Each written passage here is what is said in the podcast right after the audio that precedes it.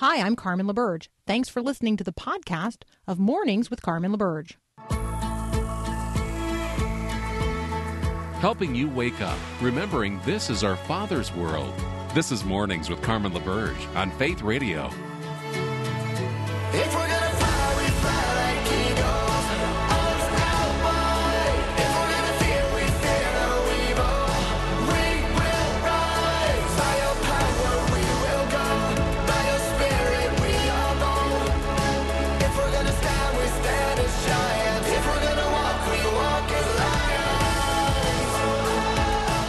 Good morning, everyone, and welcome to Mornings with Carmen, Hour 2. I'm Peter Kapsner filling in for Carmen LaBerge. She's away enjoying a few extra days of holiday with her family here on this Memorial Day weekend.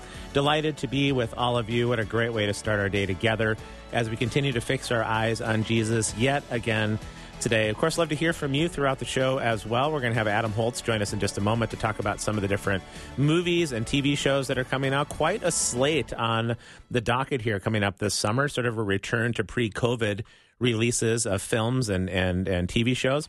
So you can text us in at any point at 877 933 2484. And before we get to that, I just want to revisit something that we talked about at the top of hour one. And Paul Perot, we obviously cover a lot of news here on mornings mm-hmm. with Carmen bringing the mind of Jesus to bear on, on some of these headlines of the day. And and I don't know if in my time here, four or five years in Faith Radio, if I've seen a more troubling headline, and especially as the details are trickling out about what's happened in Uvalde, Texas, and, and the school shooting. We obviously have been privy to a number of these horrific horrific kinds uh, of gun crimes and independent of the politics of the situation. And, and I know we have to talk about the politics of the situation as we move forward and debate the different platforms, Republican, Democrat, and otherwise. There's, there's a lot of conversations to be had there. But I think we have to be mindful that if a, a platform or a political platform could solve the issue in its entirety, and this is an issue that is an issue of sin and evil and, and darkness uh, that is part of the narrative of this present darkness Paul describes in, in some of his letters to the different churches. If those platforms could solve those issues, Jesus wouldn't have needed to come and die. he, he wouldn't have needed to burst forth out of that grave, thus destroying the power of sin and death. And so as believers, what makes us unique in our approach to these situations is that we're not going to lean into temporary government policies to, to really bring the healing and the shalom that we desire. As important as those conver- I'm not I'm not meaning to diminish those conversations, but I don't want to exalt those conversations to a place where they actually don't belong. that's the struggle. That is the struggle because, okay, yeah, there are certain policies that may be beneficial, they're not going to solve the problem. And you're right. Uh, the the sin issue, the fallen nature, not only of the individual, but also the brokenness that it it it, it affects the rest of our society with at so many different levels. How do you deal with that? And again, I go back to what I mentioned last hour. I- unless us as the body of believers offer positive influence and healing in our culture through the pro- proclamation of the gospel, but also living out the values of the kingdom, influencing the world that way. Yeah. Yeah. It, it really is that unique invitation. There's many ways in which we as believers can impact the situation. Two that come to mind is to to be bearers of the hope of the future coming King when Jesus does return and the Lord of Heaven sets all things right. It is at that moment that all of our tears will be wiped away. And so we, we do want our tears wiped away in this life, but unfortunately, it is going to be a life of sorrows on some level for all of us, whether it is the being impacted by the events of Uvalde, Texas, or undoubtedly people listening this morning are being impacted by relational concerns and health concerns and things that just bring a lot of trauma to the soul. And one of the hopes that we profess is that those tears will be wiped away. And and the second thing that we can say is that in the midst of this journey of tears, then we do have a God of all comfort. Yeah. Somehow, somehow God does bring a supernatural comfort into that situation. And so as we wrap up this opener in the top of hour two, just some words from the second letter to the church at Corinth, chapter 1, in which Paul writes this Praise be to the God and Father of our Lord Jesus Christ, the Father of compassion and the God of all comfort, who comforts us in all our troubles, so that we can comfort those in any trouble with the comfort we ourselves receive from God. For just as we share abundantly in the sufferings of Jesus, so also our comfort abounds through Christ. Faith Radio family, let's be channels and conduits of the comfort of our Lord and Savior Jesus Christ this morning.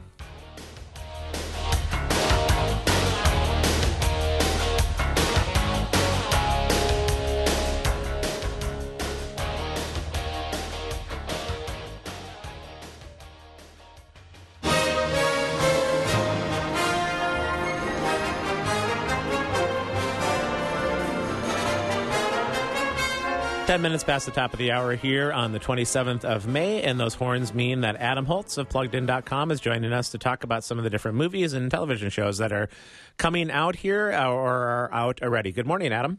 Good morning, Peter. How are you this morning? Well, good. And I was looking at the the first of the films that you and I are going to talk about this morning, and and I was in a cinema recently uh, catching the new Doctor Strange movie with a couple of my kids, and sure enough, a preview comes out, and here's Tom Cruise as Maverick jumping into that fighter plane again as part of Top Gun, and, and I think it, it probably speaks to uh, some additional discipleship I might need here, Adam, because I found myself a little bit in tears watching Maverick on the big screen again.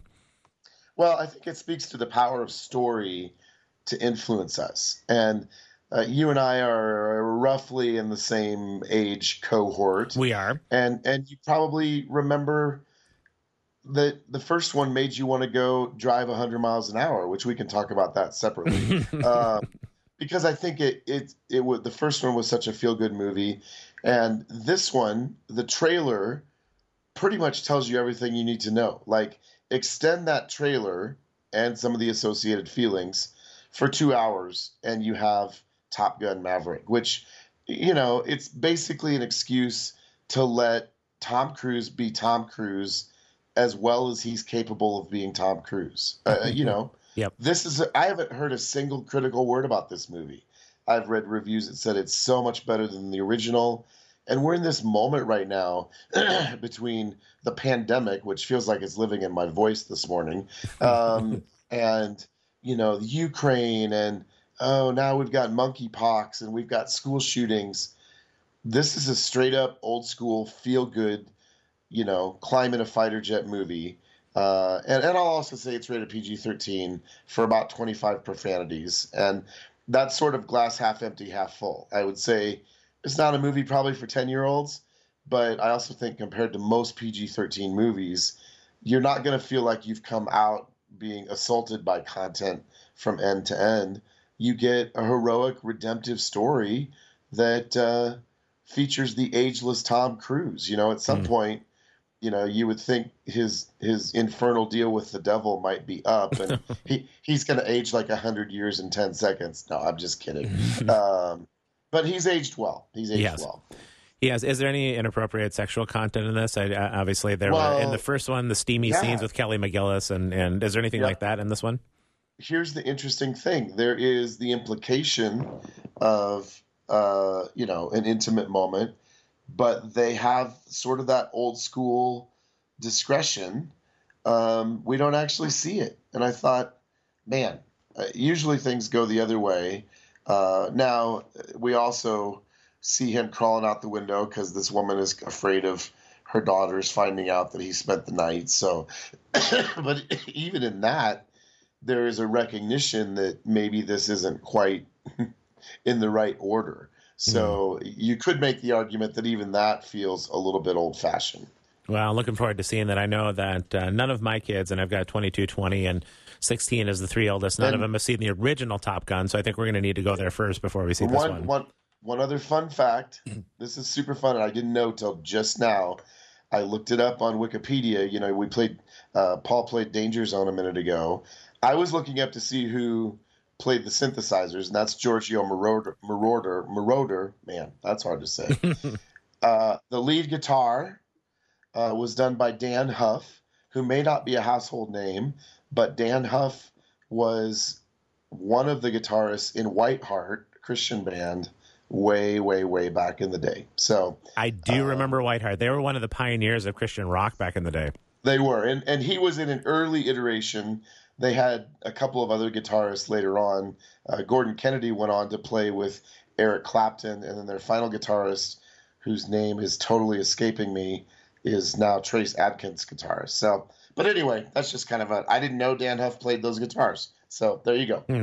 Well, another movie coming out that maybe the the title of it is lesser known to people from from our generation, but certainly it makes a humongous impact on the ne- next generation. And that's Halo. I know that many of my Yeah. university students in this Christian institution which I teach, they come to, to eight o'clock class kind of bleary eyed because they've been up playing Halo most of the night. So take us into this movie. Well, Halo has been around in its various iterations since the Xbox showed up in 1999. And as is often the case with video game movies, they're hard to pull off. But basically, you've got guys in cool costumes shooting aliens. Hmm. and honestly, you know, you've got some profanity, but that's about it. This is, you know, let's have the humans save us from the, the bug people aliens. So uh, it's pretty straightforward. Yeah, worth seeing, or is it something that you could uh, just as soon avoid altogether? Or because I'm sure that you're probably going to have some teenagers at home that are going to go yeah, want to I mean, go see it. I, I think if, if you're a hardcore fan, it is not something that that I would say, oh boy, don't watch that. But it's also, you know, it's pretty violent. It's got a little bit of profanity, um, and so yeah, you know, not the worst, not the best of all the content out there. This is some of it. It's Adam Holz. Uh, you know his voice from PluggedIn.com, such a reliable source uh, to go to, to get some previews on some of these movies and, and video games and TV shows that are coming out. Adam, when we come back in just a moment, there's some pretty big name shows that are coming out either streaming uh, on a few different services, other ways to engage with them. We've seen uh, Stranger Things 4, as well as the premiere of the new Obi Wan series. So when we come back, let's address those next year on Mornings Without Carmen. Welcome back to Mornings Without Carmen. Peter Kapsner filling in for today here on the 27th of May. And boy, we're uh, hearing quite a bit of music beds from Paul Perot here, some pretty scary things, and that is related to Stranger Things. It's quite the, the popular TV show. I know I was pretty cynical of it, Adam, when I first heard about it. My 20 year old daughter watched uh, all three seasons, and I decided to watch them with her. I was, it's troubling. I, I'm, I, I can't say that I can recommend it. I'm, I'm mixed by it, but it's quite a storyline, and it takes us back into the 80s. But it sounds like season four is going to go even a little bit darker than where they've been in the past. It does, and let me take a very, very brief detour before we talk about that. Sure. Um, not to throw the host of the show under the bus, but that music was Darth Maul's theme. So why are we Oh. talking about? we are going to go to. We're going to go to. Well, he is equally dark. We're, we'll go to Well, Darth is, Maul in yeah. a little Still bit too. the Well, face, no. dude. Didn't you know that? Well, you know, Paul is the music master around here, Adam. You know, I just defer to his greatness in terms of the music mix. Well, and, and we've got the new Obi Wan Kenobi series Yes, out on Disney. Plus.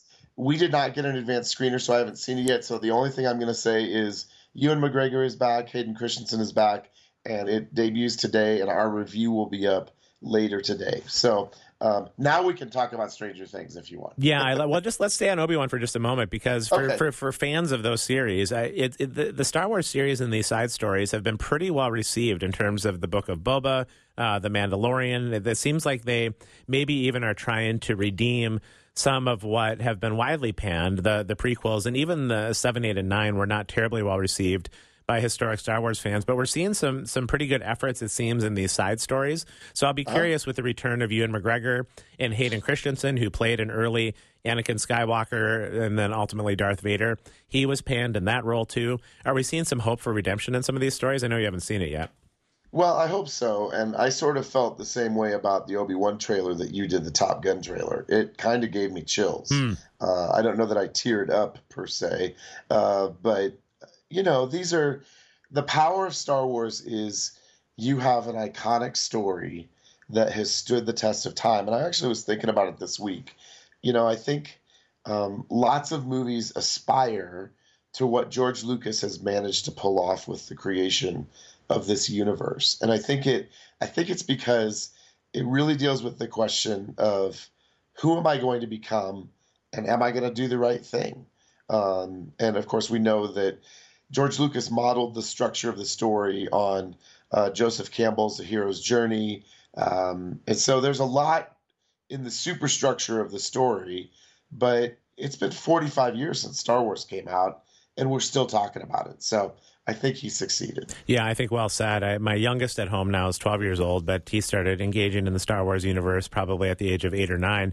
And, and Yeah. it had every bit the impact on him that it had on the rest of us. We did manage to keep some of the major spoilers out of it. And, and I'll say this, Adam, at the end of Empire Strikes Back, uh, when there's this big reveal, I loved looking at my children to see what their reaction was going to be because I remember so vividly Yeah. what my reaction was in those moments. It really has stood the test of time. And so it's fun to see the universe continuing to get built out a little bit. Yep, that's exactly right. Completely agree with you. Yeah, well, Stranger Things now. Returning back to that, uh, you and I had a conversation off air. It sound I, I haven't seen anything related to season four yet. I know it just came out, and oh boy, it sounds like it's getting pretty dark. Yeah, and Stranger Things is a collection of now teenagers who are battling um, a supernatural evil in a small Midwestern town. Uh, this year's this season's plot is actually significantly more complicated than that because some of them have moved to California, but it's clear that Hawkins, Indiana, where the main story is set, is once again the focal point of supernatural evil. Uh, and I'll only say, and if you know about Stranger Things, that you know they all have to figure out what's going on and then how to combat this evil. Um, it's a very dark show. Spiritually speaking, there's a dark, you know, then they actually call it a demonic force that is preying on the kids in Hawkins, Indiana. Uh, and um, the violence here is as grim and as shocking. Uh, the first episode left my jaw on the floor. Hmm. Uh, it comes out today. I've seen the first four of, I think, seven episodes. They divided it up, and then they're releasing episodes eight and nine a little bit later this summer. Um, and I'm conflicted too. There's enormous darkness here, but I also think there's a stark depiction of a spiritual reality in which you have a spiritual being that's preying on those that this thing considers to be weak. Um, and I think if you do watch it, I think there's space for a real conversation there. Uh, and I'm not saying that by way of endorsement because I think there are plenty of reasons to just say, you know what, this is too dark. We're not going to go there. Uh, but it's also something that especially appeals to uh, a teen audience because most of the main characters are teenagers. So uh, it's a mixed bag, and, and we'll have our full review up of this season a little bit later today. Yeah, I think it brings up a tricky conversation, Adam, that when as parents and grandparents and, and knowing that our kids uh, and certainly our kids as friends are probably going to be watching this show. But to your point, it's it's going to be pretty dark and pretty violent. Is there any role as a parent or a grandparent who's not advocating for these shows but wants to be aware of what's going on within our children's lives to watch them in light of that, or do we avoid it altogether? It seems like that's a really tricky conversation, fraught with a bit of peril. Well, it is. And actually, I'm going to give a public service announcement. Uh, we have an upcoming podcast, I think it's scheduled for next week, on this very question of when do we avoid and when do we engage in dialogue? And I don't think there's a one size fits all answer, Peter. I think it has to do with each family, each child's particular bent, their maturity spiritually, what they can handle. I do think that as they move into their teen years, we begin to give them more freedom to make choices. And sometimes we may not always even agree with them, but they're going to be leaving our care soon. They have to begin to make some of those choices themselves. Um, and uh, I'll just go on full disclosure. I'm watching Stranger Things with my 15 year old. So, um, and we're talking about the spiritual implications. So, uh, again, that's not going to be a decision that everybody's going to make. And I don't usually hold my own decisions up as a standard. Uh, and I'm not doing that here. But you've got to make decisions as a family. What can you enter into? What do you avoid? What do you talk about? What do you say? Not now, but maybe later. Like we held off on the Marvel movies with my son for years and years because I was concerned about the language. So his friends started seeing them when he was eight or nine, and we held off till he was twelve.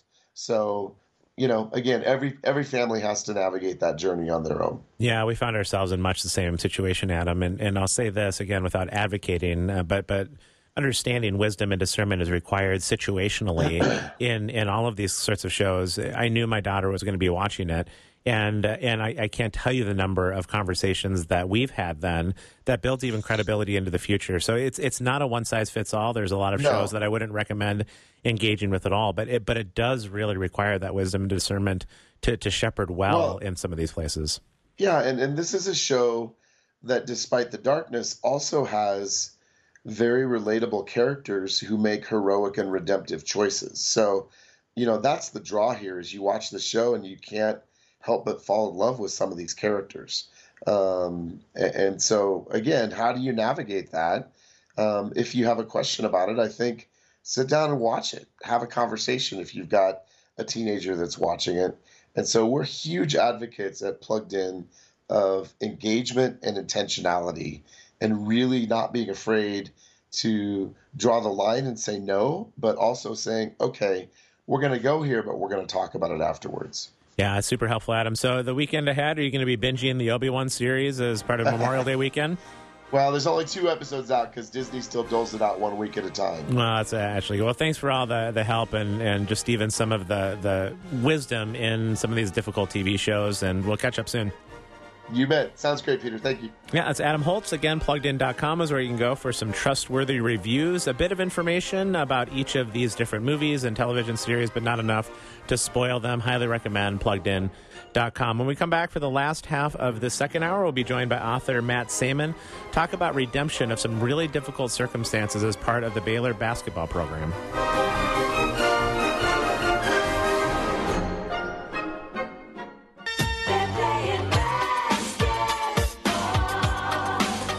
I appreciate what uh, Stone Street had to say there, Paul. Uh, we've been talking a bit about that this morning, about how we as believers are able to navigate uh, some of this just profound pain and horror that's happening in Uvalde, Texas. And, and among those uh, is that we are the bearers of hope. That, that that doesn't do away with the difficulty of the circumstances of today, but we are the bearers of hope in the future. And I just think we can't spend enough time talking about that reality today. No, we can't. I mean, as he said, God has us here now.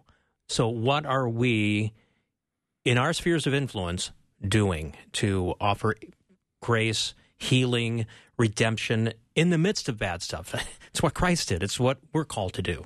And, and even though we can't find our ultimate hope within the circumstances of this world, there are often stories that remind us or, or, or point us to our archetypes of the ultimate hope in which we find ourselves that God does redeem within the circumstances of our lives. And one of those stories is uh, going to be something we're going to address in just a minute with Matt Sayman. He's a basketball coach. He was a basketball player at Baylor University. He has written a book titled The Leftovers. And part of what happened within the tragedy of that circumstance led ultimately to an incredible triumph uh, of the National Basketball Championship in 2021. So stay with us here on Mornings Without Carmen. Matt Sayman is up next.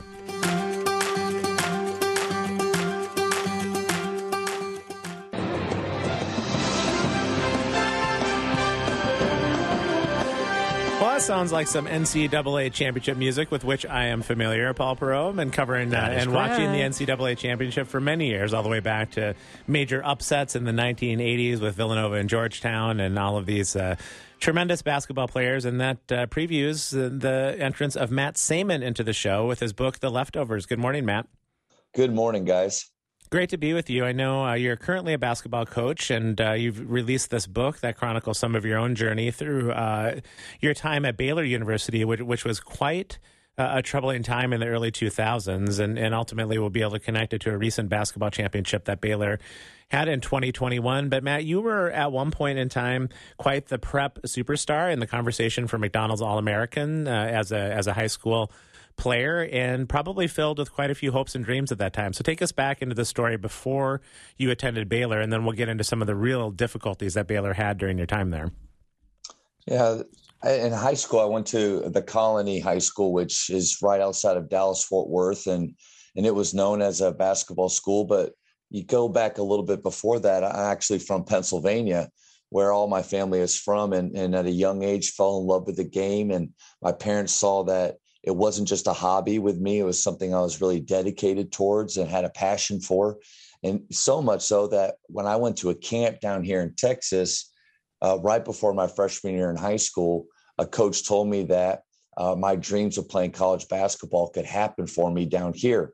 I flew back up as a 14 year old, told my parents I need to move to Texas so I could be a college basketball player. And, and two weeks later, we all came down here to start off my freshman year at the colony. So when you say that we had, I had dreams, it was really a family dream, a family goal that we had to to see myself play college basketball.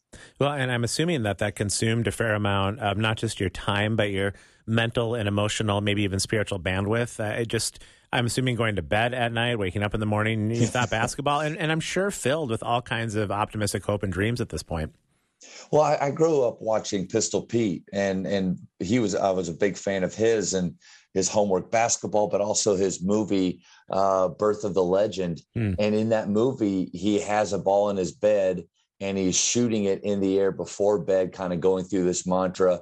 And I, I really try to emulate guys like that that were just all about the game. And even though I grew up in a Christian home, I don't know precisely what moment that basketball really took over our lives, but at some point we started to worship the game, and and it became like you said, just what we were all wrapped up in.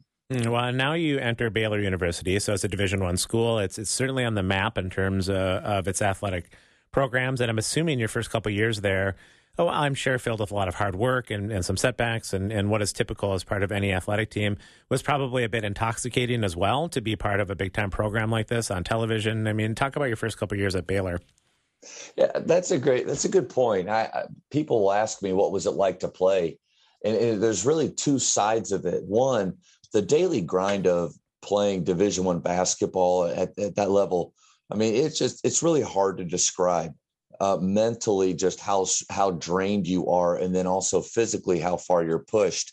You know, I'm six two and a half, which sounds tall, but in that level of Mm. basketball, it's not. And I and I'm also not gifted athletically. And so I, I went into this. I was a good offensive player. I realized real quick these guys are bigger, faster, stronger, and they can do what I can do, but just better. And so I had to find a new role, a new way to add value, whether it was as a defensive player, or a hustle, a hustler, or even as just a great teammate sometimes on the bench and finding a way to to maximize my value there. But on the other side, you get to run out uh, at, at Kansas, Hmm. you know, at Oklahoma State, at A and M, at Texas, and you play against future pros and Hall of Fame coaches. Yeah, there's something just special to that where you kind of pinch yourself when I'm guarding uh, Kirk Hinrich Hmm. from Kansas, and I know this dude's a future pro. Like, do I even belong on the floor with this guy? There, there were some cool moments like that. Well, and and I'm sure that your days, day in and day out, yes, you were there and, and did the academic thing, but uh, most of your days, I'm sure, comprised by by basketball holding you together. Take us into then what happened, and, and I don't know how sudden it was for you, or what it was like to get the the troubling news of a player going missing, of uh, some allegations against the coach. It had to just be just shatter your world at that point. It was sudden. You know, going into that summer, we were about to be really good. I was a part of Coach Bliss's first recruiting class at Baylor, and he was known for turning programs around. And so, my freshman and sophomore year, we were kind of that team that was good, even though our record didn't show it. It didn't show how competitive we were. My junior year, I mean, we were really knocking on the door of of beating some of these big time programs and and making deep runs. And but then everybody thought like we were already picked in the top 4 in the Big 12 going into my senior year which means we're probably top 25 and we're probably to uh, be in March Madness which you played the music early on like that's the goal for every college player especially somebody like me that grew up watching Christian Laettner hit the turnaround shot. I went outside and practiced it in my driveway in the snow. You know so like like you, you you just grow up with that goal. It was a friday afternoon in june and i stayed on campus every summer to work with our i love the campus and i love the school. Loved working with our our strength coaches and trying to give myself an edge to compete.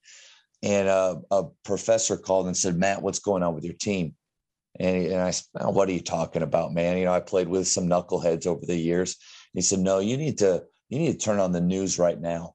And this story just unfolded right in front of me and i found myself caught up in it even though i hadn't done anything. I hadn't done anything to be really to be a part of it. And and it was it was a very long summer So, what were some of the circumstances that took place in in stepping into? Because again, we're talking about a teammate who is accused of murder. We're talking about a coach paying players under the table. We have maybe providing uh, false urine samples that to, to mitigate against drugs. It, it was a, a catastrophic mess at this point. yeah, almost everything that you could think of that that was going wrong uh, or that could go wrong was and and, and the, one of the parts too is i didn't know like i didn't i didn't realize just really how corrupt this program was that i was a part of i, I was living a dream at that point uh, what happened over those next two months was one one of my teammates that i mean i really spent a lot of time with that year he was a few lockers down from me and our our playing time uh, was was similar. We would have the kind of the same ups and downs. Turned out he he shot and killed uh, one of my other teammates, Patrick Dennehy, who was a red shirt but was going to be a future pro and was going to be a reason, one of the main reasons why we were picked so high. Hmm. Uh, when that came out, they started to dive in, look deeper into our program. And we learned, I learned just right along with everybody else that the coaching staff that I played almost 100 games for had been doing a lot of things wrong with with paying some players with with uh, uh you know faking or, or or tampering with drug tests and the, you know this this perfect scenario that I was a part of uh, just really fell apart. The coaching staff was they they left. Uh, I lost ten teammates in that summer. So going into my senior year now, we don't have a coach. We maybe have about six or seven players, and as my dad told me, we probably wouldn't even have a season. Hmm. So that that's kind of a hard two months when, as a nine year old, I dedicated my life to be to getting to this point. Like I didn't have NBA dreams; I had March Madness dreams, and and it was just seemed to just fall apart talking with Matt Sayman. He was a basketball player at Baylor University in the early 2000s, part of a pretty catastrophic set of circumstances. And Matt, when we come back from a short break, you did have to hold it together somehow in your senior year. You're one of the co-captains, but but even after that, life wasn't necessarily easy. So we'll continue in this conversation with Matt Sayman. Again, the book is Leftovers. You're going to want to pick this up if you're a fan at all of sports, but just even of stories of life and pain, sorrow, and redemption. Basketball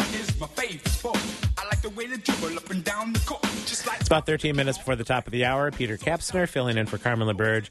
And we are talking with basketball coach, former basketball player at Baylor University, Matt Sayman, who's released a book called The Leftovers. And it really is quite the tale of hope and optimism, trauma and tragedy, as well as uh, some redemption. But uh, boy, even saying that, Matt, runs the risk of reducing the story down to just little sorts of sound bites. But when you're living this stuff day in and day out, it's ever in front of you. And, and, and you had to somehow, going into your senior year, now facing the death of a teammate, all of the scandal among the coaching staff, a, a team in pieces, and you're one of the co captains. You're trying to hold it together at this point. What was your senior year like in just trying to hold something together when the trauma's all around you? When when basketball fell apart that summer, uh, I realized who or what was really in control of my life. The foundation that I thought I had uh, growing up in a Christian home, that faith, or if you would open up my chest, uh, Christ wasn't there. It was, it was a basketball, mm. and I took control of my life that summer. And what I mean by that is I was God, if if if you're not going to allow my dreams to happen the way that I want, and and and keep my fairy tale going, then I'm going to be control of my peace, my happiness, uh, my joy, and mm. and my meaning. Uh, Coach Drew came to our school. He was 32 years old we had six to seven scholarship players. And the reason I say six to seven, because it changed from week to week. There were guys that were let go even in our season because of things they weren't doing. We would we would gain a guy, we'd lose a guy, and we had we had a handful of walk-ons that ended up actually playing major minutes. Basketball was really hard. Mm-hmm. Brand new coaching staff, different style of play, still some new revelations coming out about things from that summer uh, it seemed almost daily.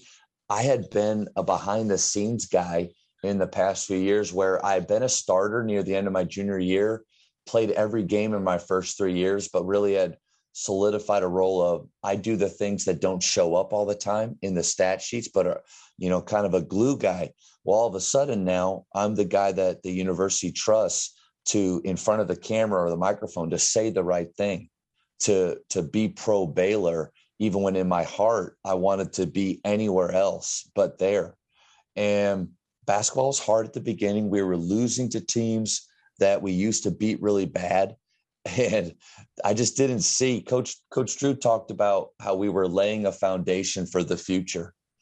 And I for the first time in my life, I could not, I'd always been very coachable and trusted my coaches. And for the first time in my life, I just could not see his vision, couldn't get on board with it. And then behind the scenes, taking control of my life man, I threw myself into a world that I, up until that point, wasn't a part of my life, which was the party scene. Uh, the competitive nature that I think sometimes makes athletes great and, and, and helps them to excel. If that nature is thrown into another world, like I started to compete there and I became really good at it. And within the span of two or three months, my life was completely different to where the way I spent my time, the activities that I was doing, and then unfortunately, the way that I was leading. I was leading people the wrong way and leading them in, in sin to uh, uh, and, and that's one regret that I have from that season. But there is at some point, and as far as basketball goes, there's an amazing uh, a change that happens in the middle of that senior season. Yeah, well, let, us talk about that first. I, I know that uh, there was even some personal sorrow in your own life up until about the age of 30, but you said something pretty compelling a little bit ago about Coach Drew, who was, was keeping in front of you that even though you weren't going to realize the dreams that maybe you had to, to get into March Madness and the tournament as you had hoped for, that you were actually doing things in the present that would pay off in the future. And part of the kingdom mindset is that that we are people who toil away day in and day out for a hmm. future of other people. And sometimes we'll get to see the benefits of that and sometimes we won't but it sounds like he was preaching that during that time in the program. You're right on the money. And and as a coach now that that's what i talk about too with my players is legacy what you're building uh, how our future players will will get to enjoy uh, a program that you help build and and it sounds really good but in that moment when the me monster is just so strong and i'm feeling so sorry for myself and how could this happen to me? I, I, wasn't i wasn't about that. And and when you know at his press conference when he says he came to i was sitting at that press conference his very first one and when he says i came to baylor to win a national championship i mean you almost the, there wasn't cheering, you know, like there, hmm. it was very quiet. And in my mind, like I almost felt a snicker, you know, like, oh, are you kidding me? Like, look around, man. Like, what's gonna, how's that gonna happen? So we're losing to a lot of teams. I'm, uh, in my opinion, giving false effort, not my very, very best.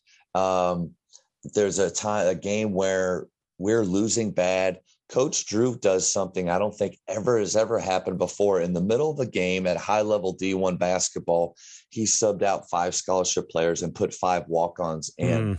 And not like at the end of the game when we're up or down 30. This was first half, and the crowd's cheering and they're getting excited. These guys are playing really hard. And then at some point, Coach Drew looks back at us and says, You guys better play hard when you go in.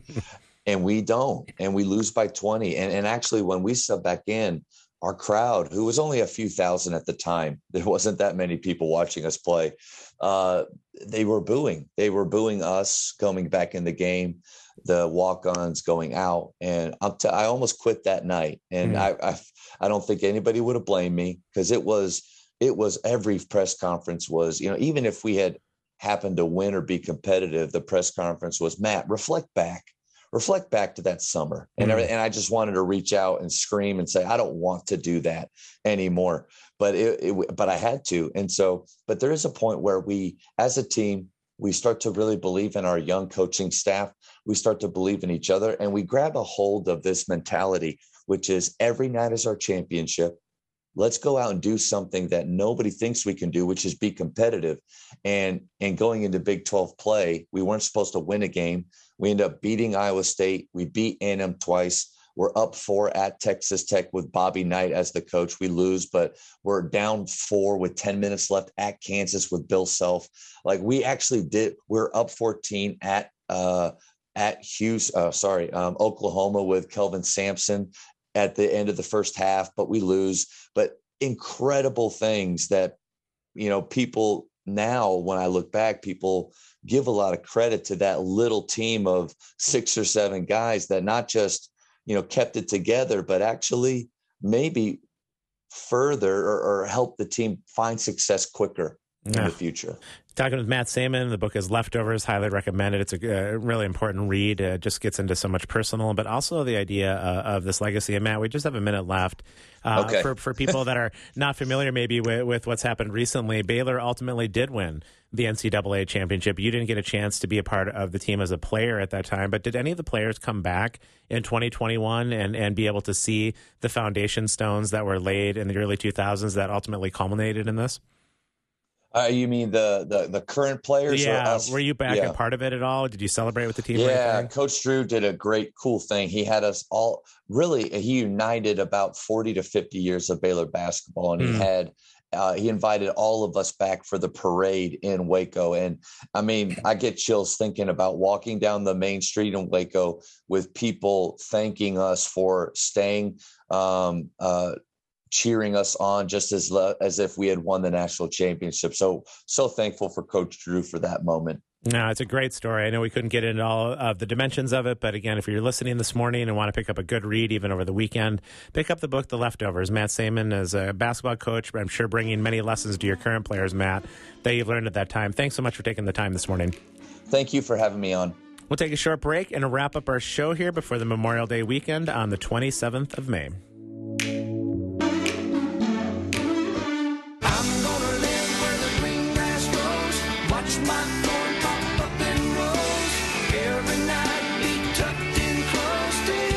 I don't know where you come up with this music, Paul Pro, but Well, that's the Friday Farm yeah, Report. I know that Carmen usually does that, but Indeed, indeed, yeah. you have chickens. We that's as far as our farm goes. I have so we've been away from our house for about a month, and so I've, I've got a And little grass. I've got I've got a little grass to work with and some chickens to to tend to for sure. Well, I sure appreciated these last two days with all of you as part of our Faith Radio family, and we have been talking about some of the uh, the just the tragedy and the trauma that will continue to unfold undoubtedly throughout the weekend from Uvalde, Texas, and and where our hope lies. So as we wrap up our week, our week and head into the weekend, some words from Revelation 21 about the future that does await the hope that we profess. Uh, John writes this, and I saw a new heaven and a new earth. For the first heaven and the first earth had passed away, and there was no longer any sea. Saw the holy city of the New Jerusalem coming down out of heaven from God, who has prepared for his bride, as beautifully dressed for her husband, a new place. And I heard a loud voice from the throne saying, Look, God's dwelling place is now among his people. He will dwell with them, they will be his people, and God himself will be with them. He will wipe away every tear from their eyes. There will be no more death, or mourning, or crying, or pain, for the old order of things has passed away. Fix our eyes on Jesus together, Faith Radio family, be conduits and channels of comfort and compassion for the people around you. This is where we can bear the light and the hope of the eternal kingdom of Jesus. Have a great weekend, everybody. Thanks for listening to this podcast of Mornings with Carmen LaBerge from Faith Radio. If you haven't, you can subscribe to automatically receive the podcast through iTunes or the Google Play Music app. That way, you never miss an episode. It's also available anytime at myfaithradio.com.